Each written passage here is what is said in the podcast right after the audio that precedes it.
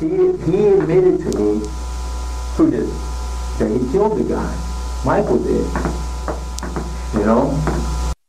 That was the voice of Richard England, a convicted felon who was a suspect in the murder of a Daytona Beach Planning Board member 17 years ago.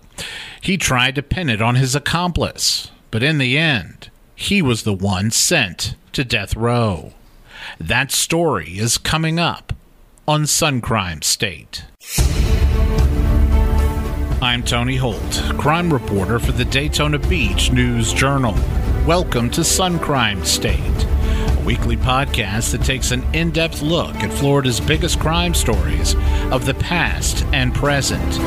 In this episode, I'll discuss the pending resentencing of Paul Price, who nearly four decades ago, while still a juvenile, slashed and stabbed a 17 year old girl to death inside a Daytona Beach apartment. He originally received a life sentence, but a judge will soon decide whether to reduce it. A hearing was held Thursday. My guest for that segment will be Daytona Beach News Journal Justice reporter Frank Fernandez. Later, I'll discuss the 2001 slaying of Howard Wetherell, a well known civic leader from one of Daytona Beach's pioneer families. He was bludgeoned in his home with a fire poker, and two men eventually were convicted in that slaying. One of those men, Robert England, received a death sentence. The other, Michael Douglas Jackson, who was Wetherell's companion, pleaded guilty to second degree murder and is serving life in prison.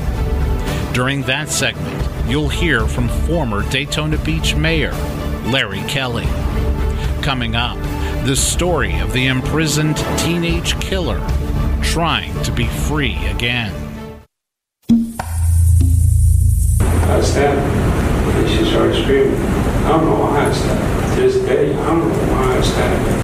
That was Paul Price telling the court he didn't know why he stabbed Ellen Clancy inside her home nearly 40 years ago. Price is now 56 years old. He's balding. What hair he has left is gray, and he has spent more than 70% of his life behind bars.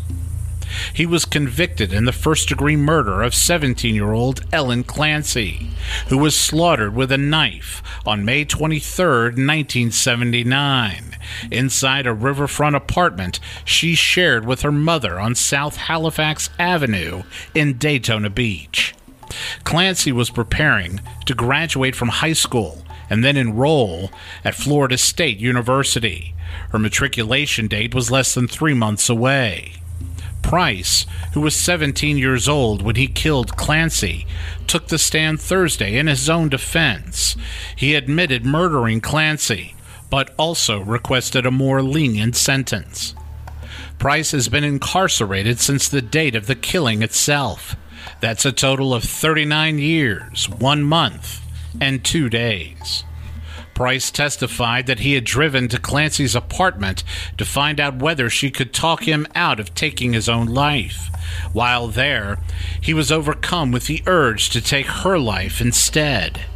Price's story was challenged by prosecutor Heather Tregones, who during cross examination asked Price whether he had wanted to have sex with the victim. He said he did not even think about sex at the time. Price insisted he had suicide on his mind that day and not sex. Tregones, however, told the judge that Price had partially undressed Clancy after killing her, going so far as to cut out the crotch area of her shorts and underwear and lifting up her shirt. Price also spread the victim's legs after he killed her. While Clancy's life seemed to be going in an upward trajectory, Price's life was sinking. A motorcycle crash left him with brain damage. He had difficulty remembering things, and that handicap made holding down a job difficult. The murder itself was grisly. Price admitted on the stand he had punched Clancy several times during the struggle. Dragone said Clancy had fought hard to save her life. At one point, she knocked off her attacker's glasses and bit him on the finger. In all, four knives were used during the attack. One was left near the body, and two were on the kitchen counter. Another knife broke during the attack and was found under Clancy's shoulder. Here is News Journal Justice reporter Frank Fernandez telling me how Price described his feelings after he left Clancy's apartment that day. He was very dramatic in uh, his testimony. Like at one point, he raised his hands and said, You know, there's. When I got back to my home in Ormond Beach, I looked at my hands and I thought there was I saw her blood on it on my hands, and he raised his hands, which were handcuffed, and he raised his hands in court, and uh, that was dramatic. Another dramatic moment that came during the hearing was when Tragones confronted Price about his allegation that he was only thinking about committing suicide and not having sex with Clancy. The evidence, she said, suggested otherwise. Frank also told me it was jarring to hear Price describe in a soft, monotone voice what he did to the victim. Chilling moment I thought was when the prosecutor asked him, You stabbed her to keep her quiet. And he said, in a cool, cold, kind of matter of fact way, No, I slit her throat to keep her quiet. It, it was like a totally different person in that sense. I mean, in the morning, you got this impression that you know, this guy uh, is is contrite, and maybe he just kind of lost his mind, and from the motorcycle accident, and something went horribly wrong. In the afternoon, you got this sense of this cold-blooded, sexually driven murder. In November 1980, Price was sentenced to life. At the time, Florida sentenced juvenile murder offenders to death, and the state attorney's office did pursue a death sentence for Price but jurors decided to recommend life. Following a U.S. Supreme Court ruling six years ago, Florida must resentence all juvenile offenders who were sentenced to life. The court ruled that mandatory life sentences without parole for juveniles violates the Eighth Amendment's bar against cruel and unusual punishment. The judge in this case has flexibility. Price could be sentenced to life in prison, or he could get 39 years. If the judge chose the latter, Price could be credited for time served and released. Price also is eligible for parole on June 4, 2022. His case still needs to go before the state's parole commission. Another twist in this story is that Price's original defense attorney was Dan Warren who was assisted by his daughter, Christine Warren. On Thursday, Price was being represented by Ray Warren, the son of the late Dan Warren and brother to Christine Warren. The prosecutor's only witness Thursday was Clancy's brother, Justin Mostert, of Portsmouth, Rhode Island. He is now 61 years old. Mostert asked that Price remain in prison for the rest of his life. He called the murder, quote, vicious and sexually oriented. He added that the murder scene was poised to be graphic, vulgar, and sexually aggressive. Mostert added, quote, it was extremely hurtful. It was extremely shocking. Attorneys were given 10 days to submit additional information to the judge before she issues her sentence. Coming up, the story of the twisted murder of a civic servant and a member of a very well known and politically active family.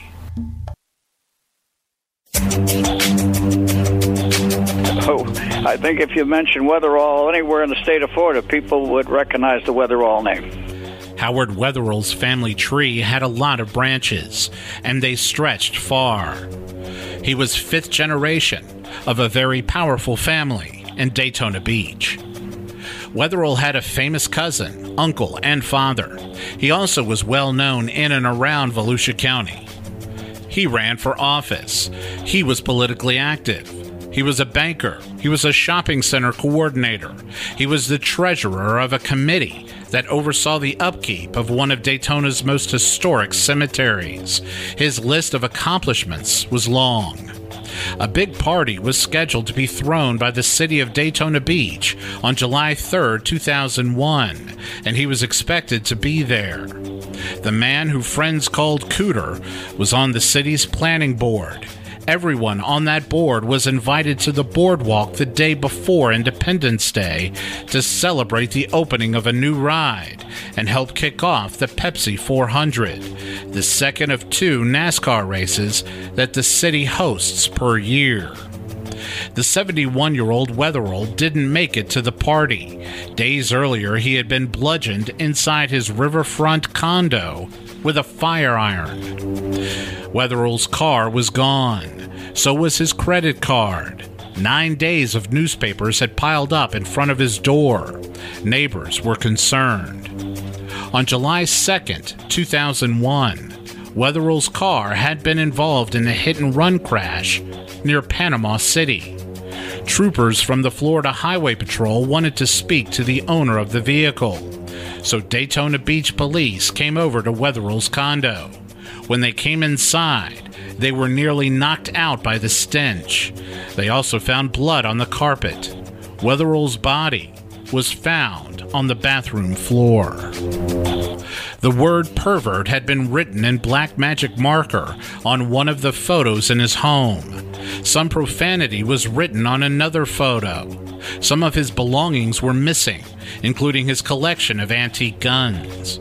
Meanwhile, a canine unit with the Walton County Sheriff's Office followed a trail from Wetherell's stolen Mercury to a teenager who was living in a tent along the Choctawhatchee River. Michael Douglas Jackson, who was 18 years old at the time, was arrested on a charge of grand theft auto. Eventually, he was transported to Volusia County and charged with murder.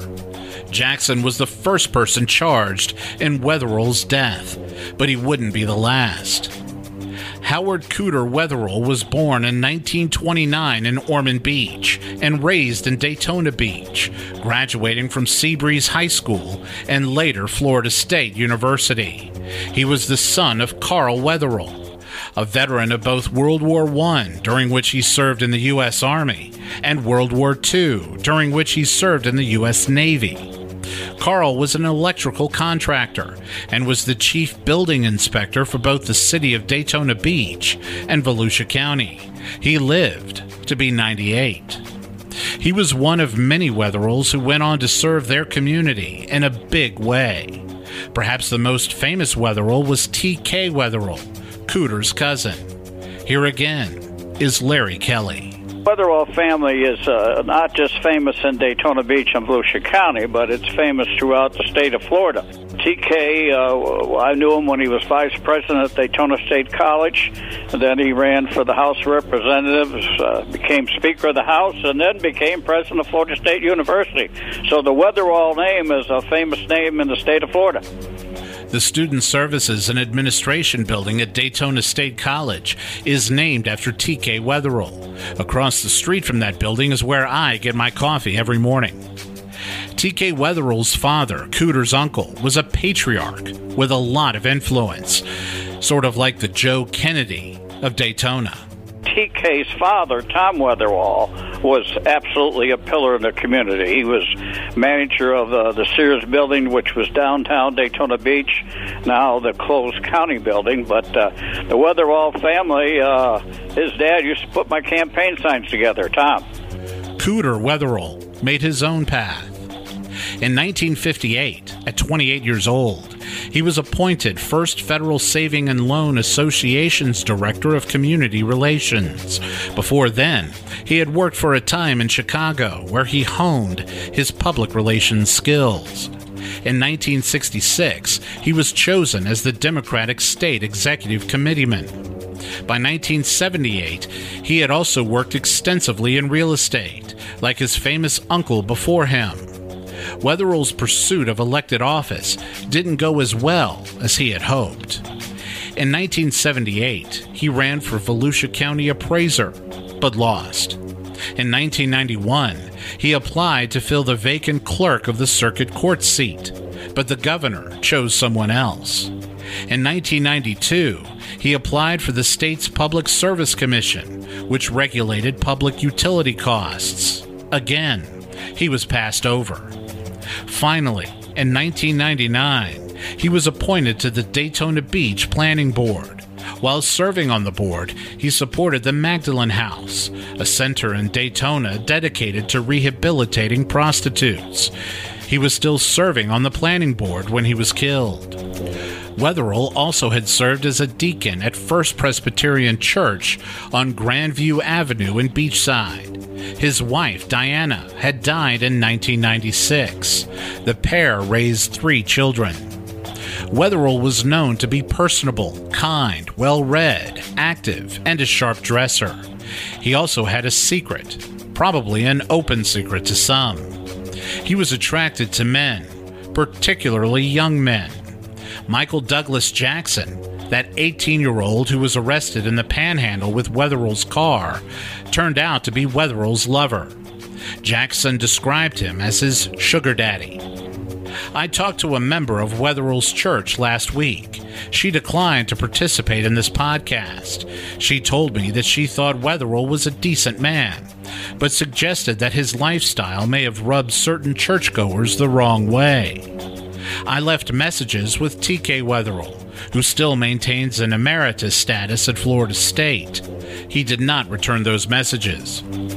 Jackson remained the only person jailed in the Wetherell slang until November 2003. It was then that a grand jury indicted Richard England on a first degree murder charge. All along, detectives had set their sights on England. Just a few months after the murder, England was interviewed by State Attorney's Office investigator Sean McGuire and Daytona Beach Police Detective Debbie Session. England was accompanied by his attorney during the interview. He insisted he had nothing to do with Wetherell's slaying. He said he hardly knew Jackson, but he went into Wetherell's condo and watched Jackson come up and down the stairs. At one point, he was carrying a bag with him. England said Jackson was acting suspicious. He's got a bag in his hand, okay, which uh, I thought was dirty clothes and what appeared to be some kind of a, a rod, curtain rod or some kind of a rod in the bag. And he brought that down the stairs and he approached me with it right there in the kitchen. I asked him what it was. He's like, nothing, don't worry about it. And like sat it down. He's like, uh, I took care of that. And I was like, what are you talking about? And uh, he started insinuating that he did something to his uncle. So I said, oh boy. After they left the condo, according to England, Jackson stayed with England and his girlfriend. But during the middle of the night, Jackson started getting antsy. So I called the other room, like, what's up? He's like, man, you gotta get me out of here. I was like, what do you mean? You know, he's like, you gotta help me out, you gotta get me out of here. Exasperated with Jackson's behavior, England and his girlfriend agreed to drive Jackson to a convenience store in Titusville. Dropped them off there, and uh, that was it. We took off. We come back, and I hadn't seen him since.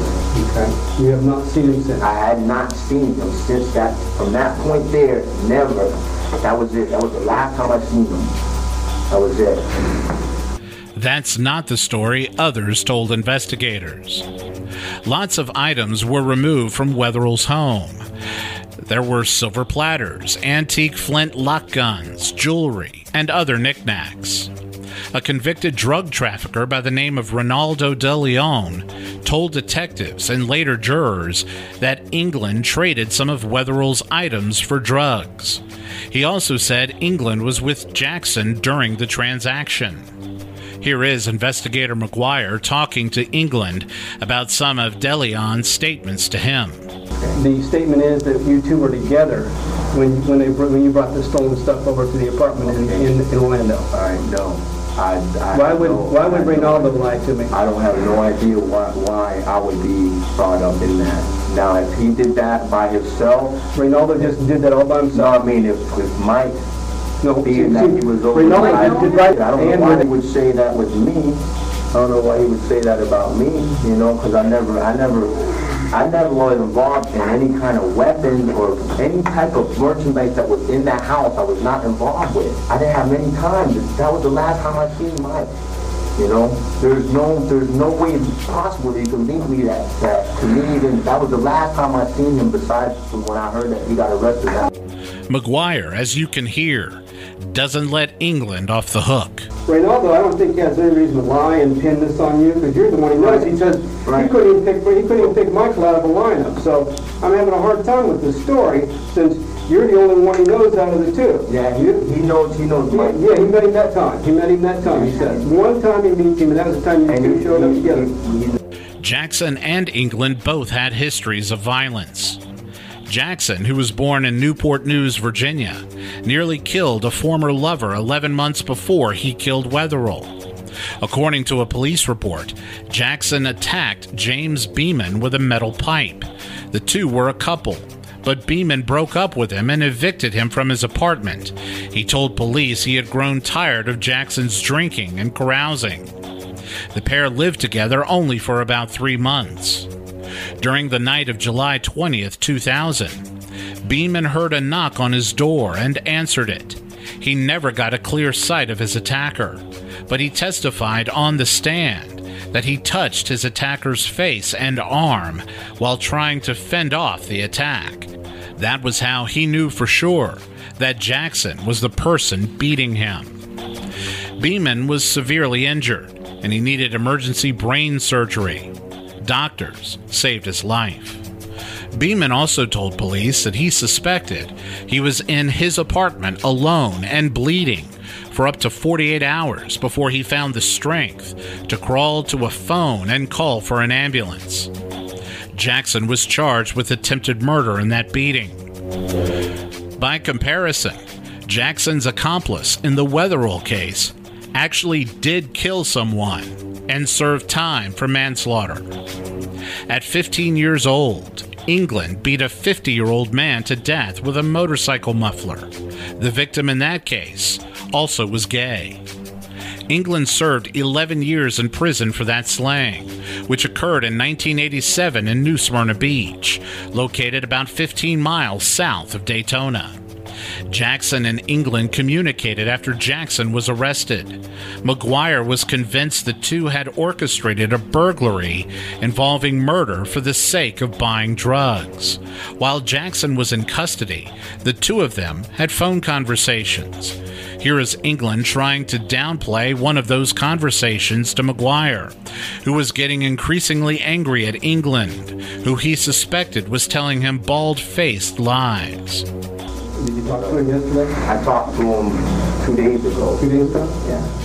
So you know I talked to him, right? Yeah. I'm aware of it, but he never went into detail what was said or anything Really? on that matter. So matter. what you talked about, the weather? Well, not the weather, but I mean, We didn't talk about what we talked about? I mean, you're, you're looking at maybe going to prison the rest of your life, and you didn't ask him what the I hell we talked about? I, I, I, you know, I mean, I, we talk, I mean, I asked Here is another fact that came up later during trial. When Jackson was caught with Wetherell's car, he actually had been in a hit and run with an ambulance. Also, he wasn't alone in the car. His passenger was Richard England. Jackson actually had tried hard to thwart the state's attempts to try England. Soon before the trial, Jackson sent a letter to England's attorney claiming he alone was responsible for Wetherell's murder. The letter stated, quote, My objective is to set your client, Rich, free. I am the one who is guilty, not him. I've had for the most part three years to think it over. I cannot allow Rich to be put on death row, waiting to be executed, or serve life in prison for something he did not do. Jackson's efforts didn't work. The trial went forward in May 2004. Jurors learned just how sloppy England was when he burglarized Wetherell and killed him. He left a cigarette butt in the condo with his saliva on it. The writings on the pictures in the condo matched England's handwriting. Additionally, phone records show that someone from inside Wetherell's home made several phone calls. England had called some of his friends. Jurors also learned that the murder weapon used to kill Wetherell was a fire iron or a fireplace poker. England divulged that information to Ronaldo de Leon, and he was among the witnesses called to the stand for the state. De Leon told jurors that England confessed to him that he killed Wetherell the same way he did the first one, that is, his first victim from 14 years earlier. Later during the trial, jurors also learned that Wetherell died from a neck fracture, which was caused by repeated blows to the head with a fire iron. His hands also were injured when he tried to fend off the blows. For up to four minutes, Wetherell was beaten, according to the medical examiner who testified at the trial. The prosecution also argued that England stripped naked before he killed Wetherell because he didn't want to get blood on his clothes. He even took a shower with the corpse after the killing. Getting naked before committing murder was England's unique MO. When he killed his victim in 1987 with a muffler, he got naked for that too. The trial wasn't going well for England, so he decided to be disruptive more than once. While McGuire was testifying, England jumped to his feet and yelled that he was being framed. He kept yelling in court. He kept communicating with his girlfriend after he was told to stop. He kept defying the judge. It got so bad that at one point England sat at the defense table with duct tape across his mouth. Circuit Judge James Foxman had warned him numerous times to keep quiet, but England refused. As a result, Foxman gagged him. Such a move by a judge is very rare. Here is Frank Fernandez talking to me about that. The fact that the judge putting masking tape around his uh, mouth was a pretty uh, kind of uh, unusual development. I've never seen that done before. You've never heard of anything like that happening? I've never Not- heard of it. yeah, it's uh, pretty un- unusual. Opinions from the legal community were mixed, but most of them said Judge Foxman had no other choice, considering how many times he had warned the defendant against interrupting the trial. It didn't have any impact on England's appeal. It was denied. After the trial, Jackson was sentenced to life in prison. He is serving that sentence at Zephyrhills Correctional Institution in Pasco County, located 30 miles northwest of Tampa. Jurors in England's trial only voted 8 to 4 for death, which means he could request that his death sentence be overturned. A Supreme Court ruling in 2016 stated that murder defendants can only be sentenced to death if jurors are unanimous with their recommendations. England, at least for the time being, is trying a different tactic to get off death row. On Monday, he was scheduled to appear in a Volusia County courtroom for a motion hearing. England, who still maintains his innocence all these years, alleged that the grand jury, when it indicted him, considered perjured testimony before issuing that indictment for first degree murder. A judge will listen to arguments and make a ruling, but the judge is under no specific timetable to submit that ruling. Thank you for listening. Next week, I will discuss the cold case murder of Brian Sweat, who was randomly killed in front of his home in Gainesville. The murder happened in broad daylight, and Sweat didn't appear as though he was the target of any burglary or robbery. Nothing in his house went missing. Sweat's home was located on a cul de sac, but it was also in proximity to a row of seedy motels. The Gainesville Police Department is still investigating the case. Join us again next week for that story. You can find Tony on Twitter at Tony Crime Writer or email him at tony.holt at news-jrnl.com. Be sure to rate us on iTunes. Sun Crime State is recorded by Tony Holt and produced by Chris Bridges for the Daytona Beach News Journal.